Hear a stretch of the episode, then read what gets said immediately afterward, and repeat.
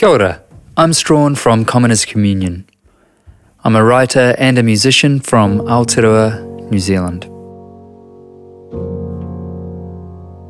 This is a prayer from Prayer Volume 1. Father, be my ugly prayer.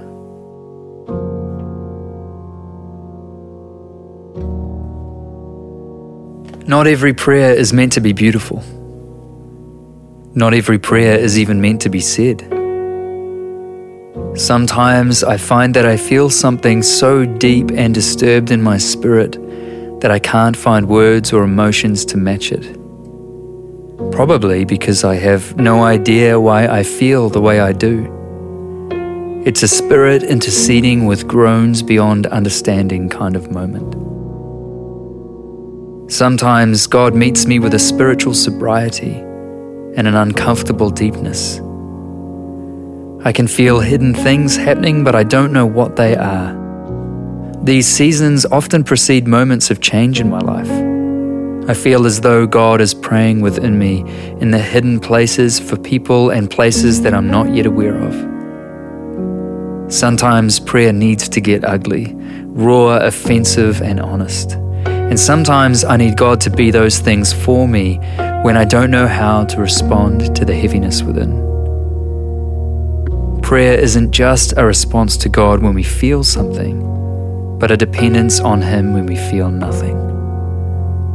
In times of tension, when there's a strange heaviness within, trust God is doing surgery on spiritual and emotional organs you don't even know exist. It's the glory of God to move in the deep places when we have no idea how or why. I guess that's the wonderful movement of His great compassion.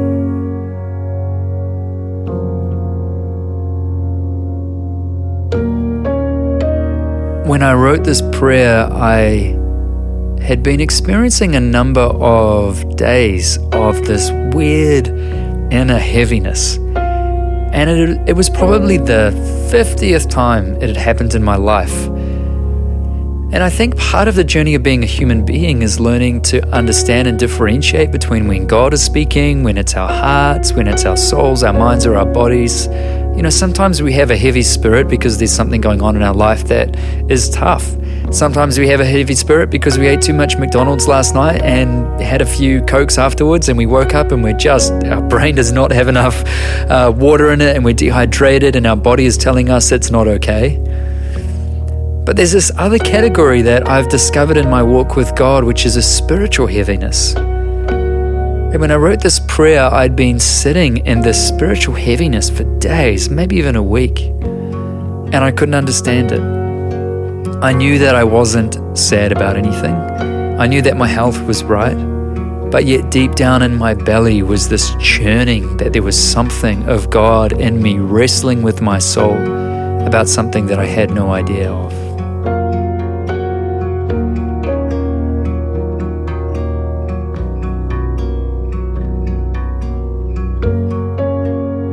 I've come to see these experiences as a kind of blind intercession in the sense that if we are born again into God, the scriptures say we are we're not just the old person revamped. We are a new creation entirely. There is some level of resurrection that has happened in us that we just can't fathom. We are not normal people walking around. We are somehow God incarnated human beings, that God lives in us, that He is intertwining Himself with our spirit.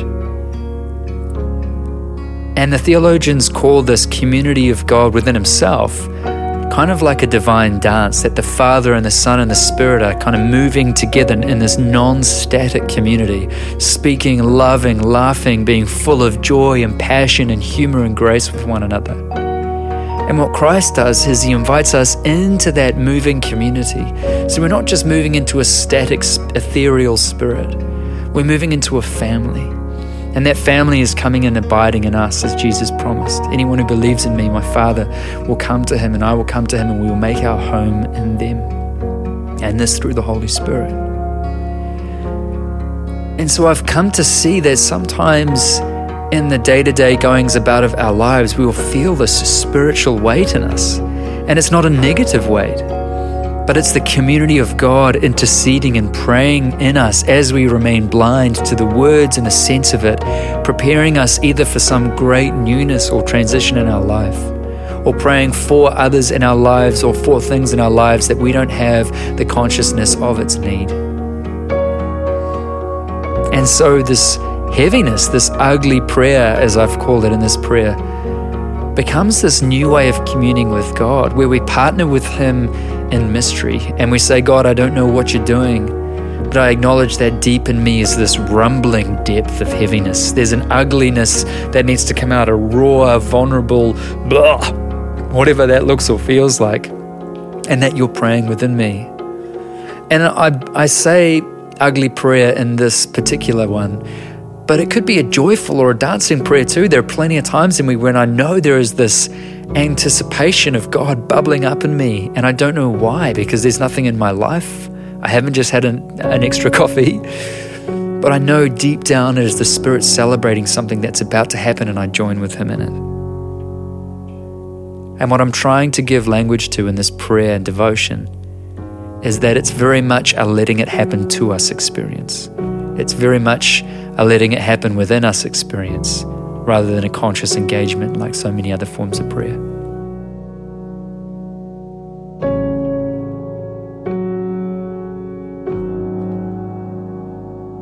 Something else that I've noticed about this kind of form of ugly prayer is that it's often the Holy Spirit in us interceding for transition and change in our life, as I mentioned before. And so now I've recognized that when this feeling comes, it's probably because God wants to clear the closet on some stuff, or because He knows He's going to invite me into something that I'm not yet ready for. And so this kind of inner grief wells up in me, almost like somehow I know things are about to change. And even though that's going to be for glory and for goodness in the kingdom of heaven, that it's it's challenging to me and there's this deep inner groaning. And so this kind of distress inside, this ugly, raw, vulnerable mess that comes out, sometimes in tears or anger or whatever, is just all of my soul trying to give language to the grief in me that something's dying, even though something's being resurrected again. Another way to look at that is repentance. I vividly remember a time a couple of years ago when I just woke up like spiritually depressed, like crazy spiritually depressed. And I, I, could tell it was different from any kind of mental depression in the sense that there was like a stone in my spirit and it felt holy and it drew me into intimacy with God. And that's one of the ways that I, I can tell the difference between body, mind, and spirit is that often when there's a spiritual heaviness or there's a spiritual rawness of repentance, it leads me towards great God's grace and compassion. And there's like a, a renewal and a revival of the fruits of the Spirit in my life. But when it's coming from my own body or my mind, it often is the opposite. It generates fear, anxiety, lethargy, poor consumption.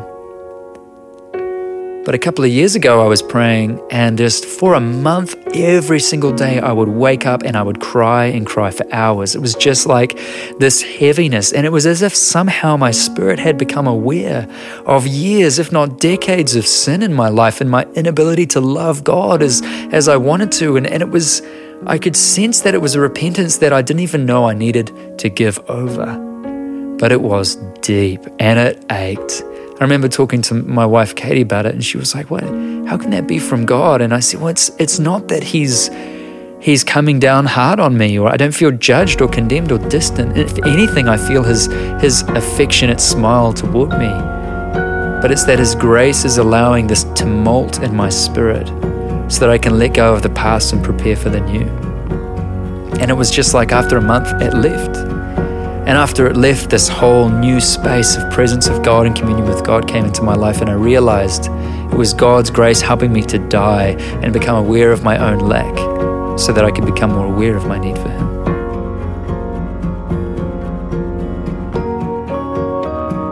When I think about this kind of prayer, this ugly prayer, this raw prayer, I think sometimes it comes in the form of just screaming out to God and letting Him have it. It's sometimes you're just walking and you just start weeping you realize that deep down in you is a wound or a, a longing or a grief that's never been addressed.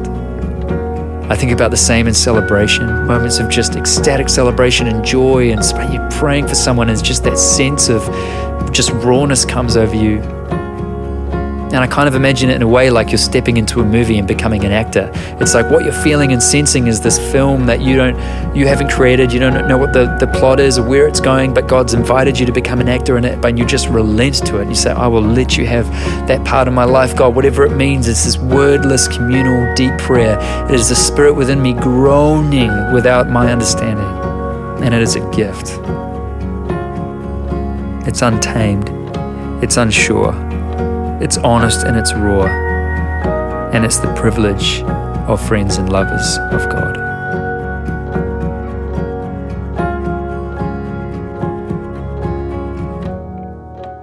Father, be my ugly prayer.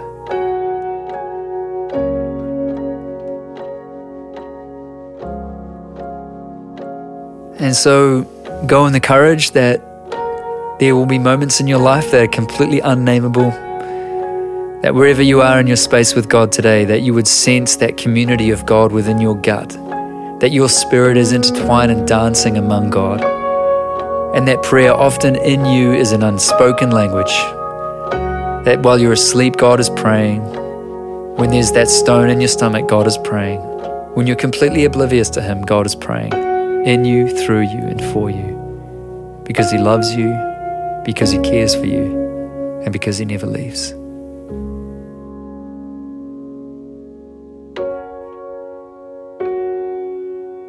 Thank you for listening to this episode of the Commoners Communion podcast. I'm your host, Strahan Coleman. You can find out more about me and what I'm doing at commonerscommunion.com. You'll also find retreats that I'm running, events that I'm doing, and my prayer book there too. A huge thank you to Jonathan Class for composing the music that you hear on this episode and for helping me to produce this season. If you'd like to stay in touch more regularly, I post prayers every couple of days on Instagram, commoners underscore communion. I also stay in touch for conversation and post events regularly there. It's the best place to keep in touch. Thanks again for listening. Have an awesome day.